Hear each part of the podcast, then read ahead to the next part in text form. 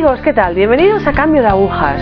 Hoy con nosotros se sienta un joven, un joven que está en Alicante ahora mismo con nosotros. Así que nada, nos conectamos directamente. Isaac, ¿qué tal? ¿Cómo estamos? Hola, ¿qué tal?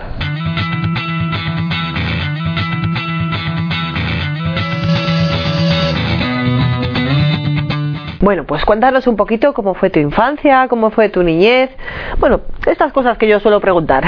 Eh, yo nací en Valencia y mi infancia la pasé allí hasta los ocho años y a partir de ahí empecé a viajar un poco por toda España por el trabajo de, mi padre y una infancia feliz, muy tranquila, eh, donde mi madre era catequista, entonces la fe pues tenía cierta relevancia.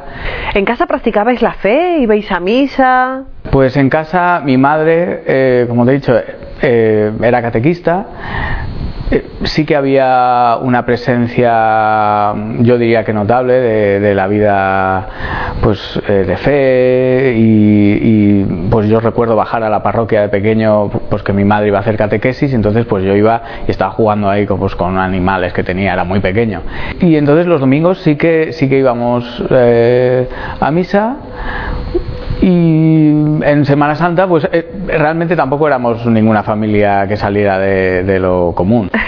Según ibais creciendo, eh, ¿te ibas alejando de Dios o te ibas acercando? En mi juventud, cuando, cuando aquellos viajes, digamos, cesaron, porque mi padre ya encontró una estabilidad, eh, yo empecé, pues eh, llegué a la etapa de, la adolescencia y como todo el mundo, pues empecé a, buscar los intereses pues que a mí me llamaban y, a ver cómo, cómo, esos intereses pues a mí me podían llevar a, una vida adulto pues que a mí me hiciera feliz y, me llenara. Entonces lo que sucedió fue que, la fe eh, quedó totalmente aparte.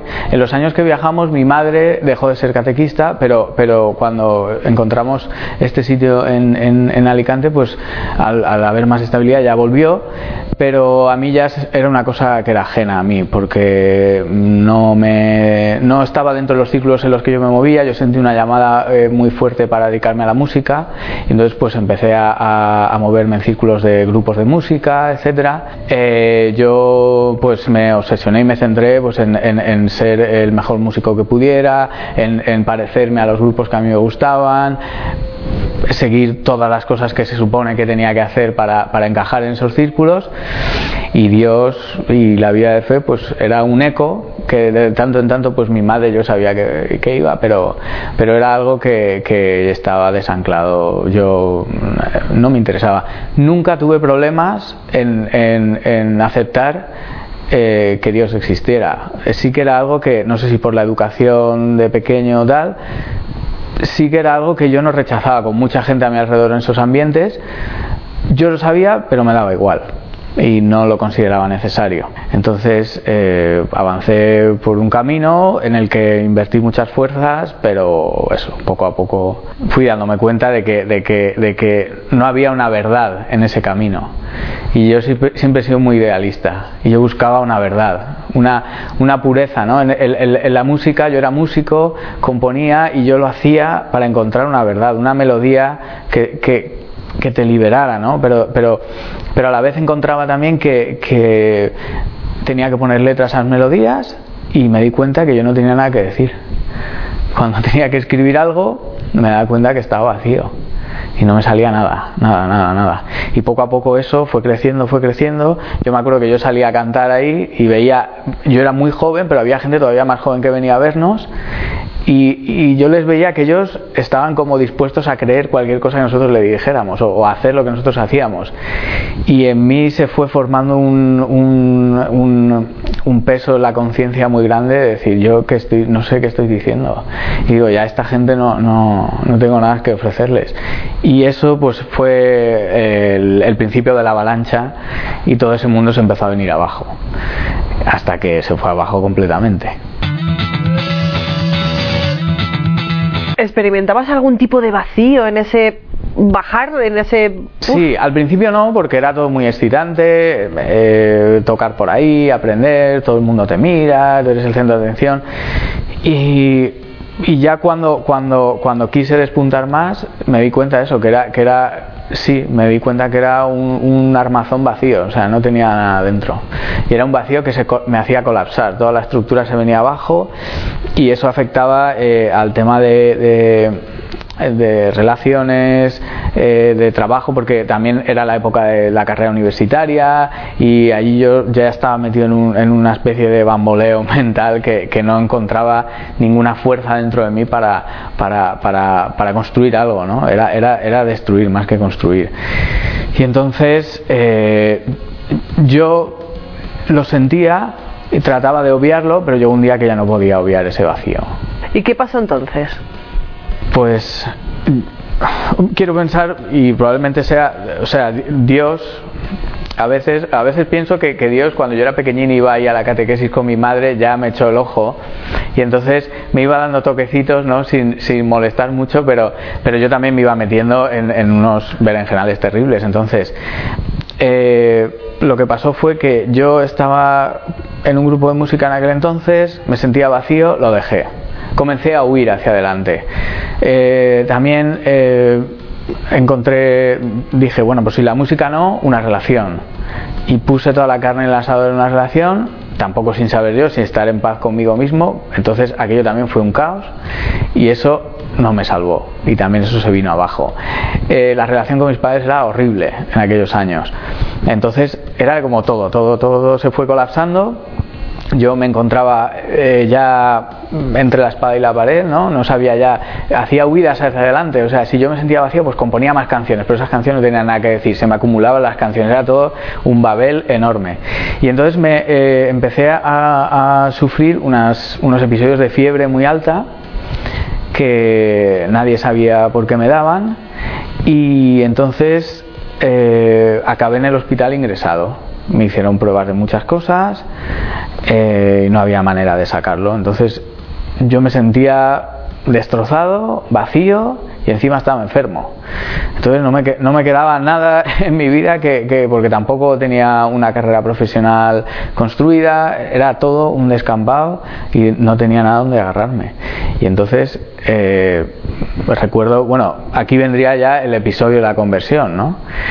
Que, que fue, yo estaba en ese hospital, eh, ya me habían hecho pruebas de muchas cosas y me empezó a entrar miedo porque decía a lo mejor tengo algo grave y ¿qué me queda? No tengo nada.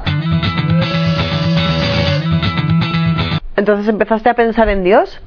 Eh, cuando me convertí no lo recordaba, pero con el tiempo lo vas viendo y, me, he ido dando cuenta que yo estaba haciendo unas llamadas de, auxilio eh, clarísimas, pero yo no me daba cuenta en aquel entonces. Me he visto en algunas fotos de, esos conciertos con una cruz colgando al cuello antes de esa conversión, como intentando, pero, pero, pero nada, no, nada, nada, daba, nada daba fruto.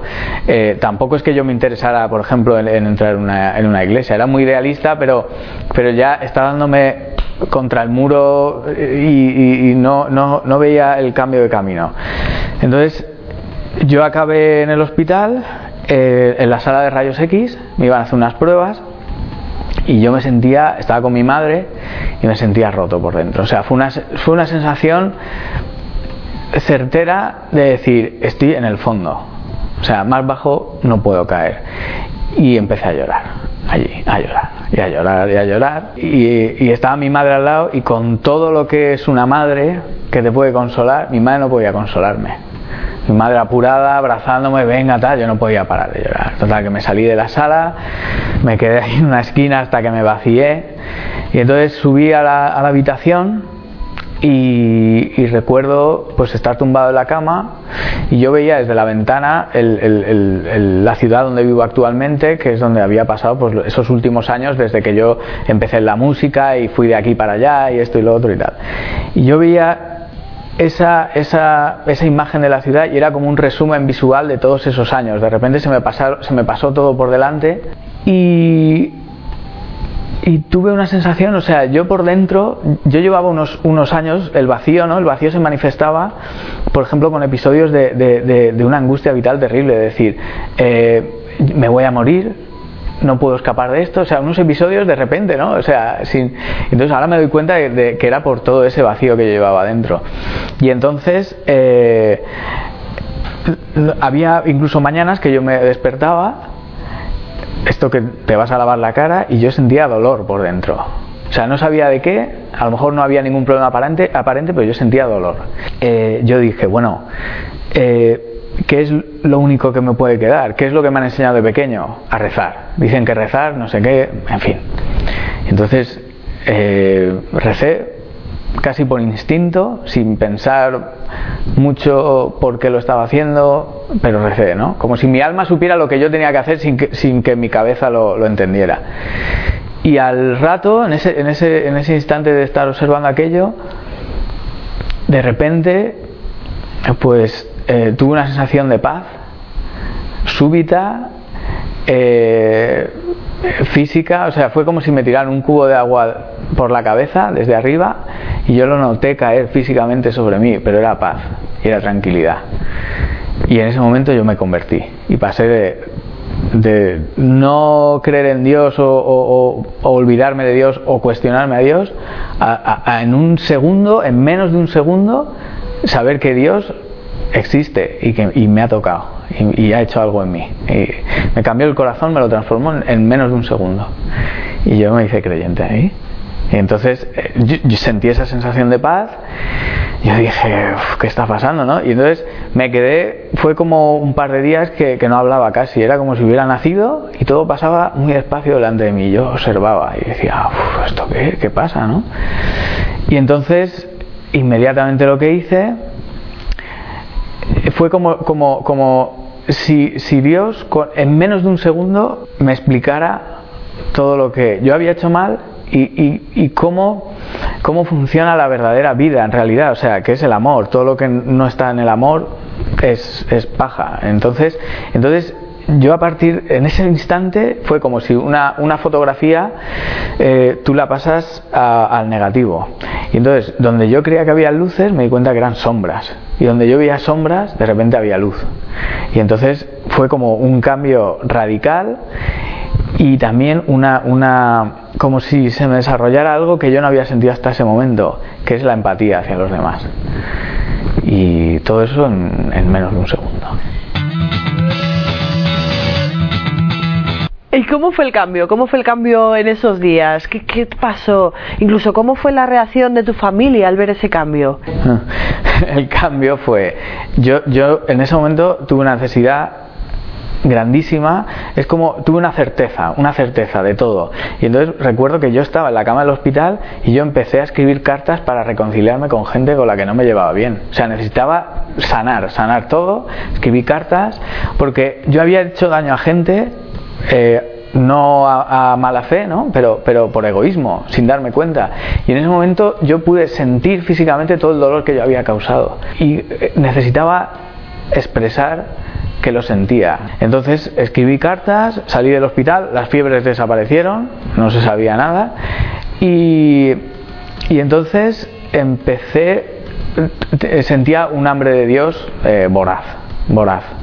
Y entonces también por instinto, no sé qué, cogí una Biblia y empecé a leer, a leer, a leer y en cada palabra el fuego que yo había sentido desde ese instante de conversión, yo leía cada letra minúscula que había en el Evangelio o en cualquier parte de la Biblia y yo notaba ese fuego. Yo pensaba, alguna vez pensé, digo, me estoy volviendo loco, digo, porque de repente sentí todo esto, ¿no? Y, yo, tuve alguna reserva, ¿no? Pero de repente yo pasaba de, días, el sufrimiento no se borró. Luego es como si Dios me, soltara una baliza, ¿no? De, sentirme de paz y serenidad y alegría, pero, pero los problemas seguían ahí. Entonces, de vez en cuando yo recuerdo que sentía una alegría súbita que me invadía y yo decía, Señor, no me la quites, no me la quites, me hacía seguirle, ¿no? Y entonces mi familia eh, me vio raro, porque mi madre era, era catequista, pero yo lo veo como que tú puedes tener una fe y puedes tener una certeza de, Dios muy grande. los grupos donde música donde yo había estado, obviamente yo todo eso, eh, toda esa gente lo notó, lo notó. A partir de ese momento eh, yo sentí, o sea, el Señor me puso un sentimiento que iba en dos direcciones. Una que era devorar la palabra, aprender, formarme, conocerle y al mismo tiempo ir y darme a los demás. las dos cosas a la vez. Y entonces pasaron unos meses y cuando yo ya estaba mejor y tal, me fui a, a, la parroquia que tenía en el barrio y me fui a Caritas, porque yo quería darme a los demás. O sea, yo, yo pasé de no pisar una iglesia a de repente conocer a Dios. Entonces, eh, fue muy raro porque fue todo de golpe, ¿no? Y, yo recuerdo llegar a, la parroquia, sentarme allí en, la, donde estaban las chicas de Cáritas y decirles, quiero ser voluntario. Y entonces ellas me dijeron, pero tú sabes que aquí se reza y todo eso y. Yo, sí, sí, sí, sí. ¿Cómo ha sido para ti eh, los sacramentos? O sea, por ejemplo, la confesión. ¿cómo, ¿Qué han significado en tu vida antes, ahora? Es, es, es que aquí hay una cosa que, que a mí eh, eh, me, duele explicar porque, porque no, no, ha sido fácil darme cuenta, que es, eh, yo llegué a una parroquia donde, donde la vida sacramental no estaba latente, no se palpaba a cada momento, era algo como que estaba, costaba que... Y entonces eh, eh, los, los, primeros años que yo tuve de, de, experiencia de, de parroquia y de vida parroquial, yo notaba que a mí me faltaba fermento a mi fe. O sea, yo llegaba con un fuego muy grande y sí encontraba cosas, pero, pero e, ese fuego yo sentía que le faltaba leña y, no sabía por qué. Hasta que, hasta que pues tuve un reavivamiento otra vez de, la, de, esa fe, porque cuando yo llegué a esa parroquia yo llegaba ardiendo de fe, o sea, estoy enamorado, vamos, esto, esto es... Y entonces pasó un tiempo en el que yo, digamos, me adapté pero, pero yo descubrí que yo, no necesitaba adaptarme. El Señor no, quería que yo me adaptara y, dejara de, de, de, hablar de Él y de sentir lo que yo sentía. Y entonces eh, tuve un reavivamiento de la fe muy grande, otra vez, y, y me fui de cabeza a los sacramentos. Y entonces, por ejemplo, la confesión, yo cuando la hago, lo noto, o sea, otra vez físicamente, o sea, yo, yo, yo digo, a mí Dios me tocó de una manera muy específica porque yo era muy incrédulo. Y entonces cuando, cuando hago una confesión, salgo de la confesión con una alegría muy parecida a la, del momento que yo tuve de conversión. Y entonces yo veo los sacramentos que es como, como el gimnasio del alma. Tú vas allí y, y, y, a base de repetirlos, repetirlos, repetirlos, te vas dando cuenta de que, de que estás, de que, de que el llamado que te hace Dios en la conversión se normaliza en, to, en el día a día. Y, eso es lo que he encontrado en la vida sacramental, ¿no? de acercarme más a, a pues a la confesión, eh, Eucaristía. Bueno, la Eucaristía es una mina de la que sacas la vida y, luego, y también unas, unas, unas reflexiones, por lo menos a mí, el Señor a veces me regala unos momentos de, de lucidez, otras veces no, pero sigues yendo. A ver, has dicho que la Eucaristía es como una mina, ¿no? Jo, hay muchísima gente ahora mismo que, que no va a misa porque les parece un rollo, porque no, no, no llegan a ellos. ¿Qué le dirías tú a ese tipo de gente? ¿Qué le dirías para llevarle a la Eucaristía y decir... Pues eso me ha pasado ya. Yo he tenido conversaciones, como te he dicho, de, sí, están los sacramentos ahí, pero son como, bueno, eh, vale, lo hacemos de vez en cuando, pues porque parece una parte de la tradición y la tradición, pues parece que, que, en algunas veces se mira un poco como, como no sé, pero, pero cuando claro, yo puedo hablar desde mi, de desde mi experiencia y es cuando yo he sentido mi alma tan sucia, invadida, tocada y destruida, el, el, sacramento, no sé cómo explicarlo, es como si fuera mmm, el hijo pródigo llegando a la casa de sus padres, que la ve de lejos y la ve brillando encendida y sabe que ahí va a estar bien, y es, es volver a casa, es volver a casa. Y que, o sea, los sacramentos, ¿qué harías tú con tu familia, con tu padre? Comer, contarle tus problemas, que confesarte.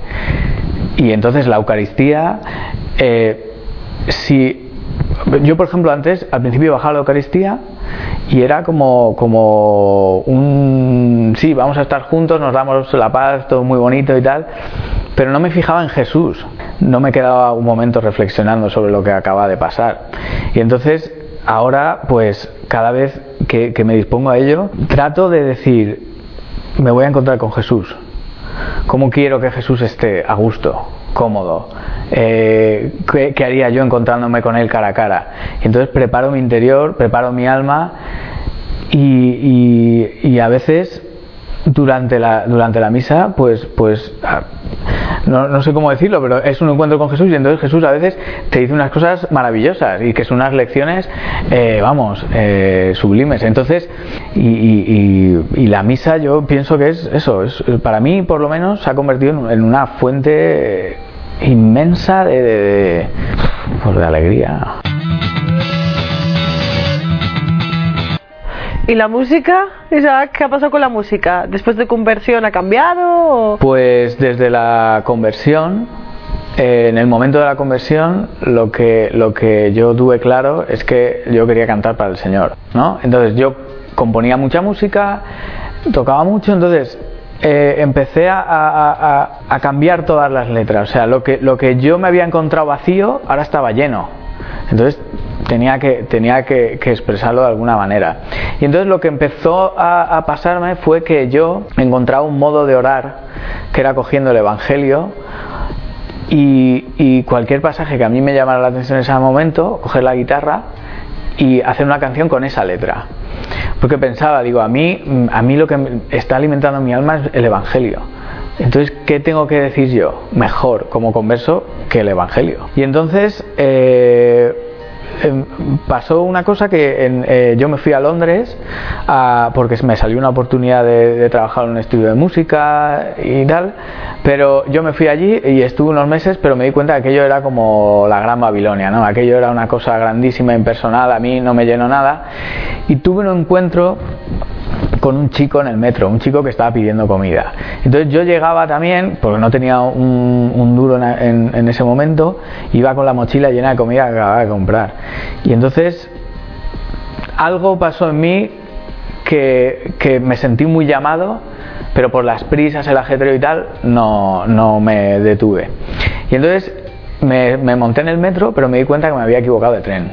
Y yo dije, esto es una señal. Pues tenía que volver a la misma estación donde estaba el chico. Entonces volví, lo busqué, le di, hablé con él y, yo, que había estado de voluntario en Cáritas, yo decía, ¿cómo puedo ayudar yo realmente? ¿Qué le puedo dar a, a, la gente? ¿no?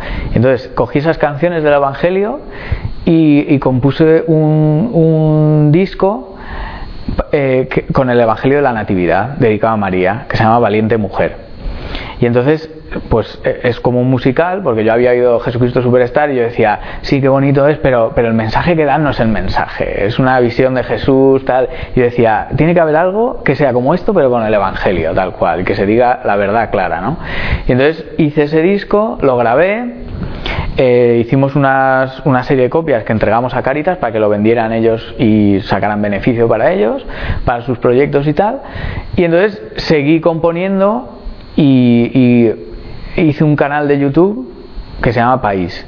Y en ese canal lo que yo quiero hacer es algún día, si Dios quiere, pues que esté todo el Evangelio pasado a canciones. Cada pasaje de, del Evangelio una canción. Y que la letra sea el texto del Evangelio lo más fiel posible, para que no hayan vueltas de tuerca innecesarias ni historias. Y entonces en eso estoy actualmente. Y da fruto. Es como decir, yo me lanzo aquí, pero sin Dios no soy nadie, necesito a Dios aquí día a día, día a día.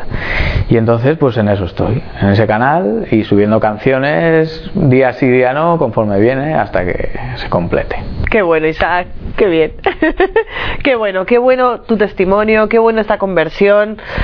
De verdad, muchísimas gracias por estar hoy aquí con nosotros. Gracias. A ti.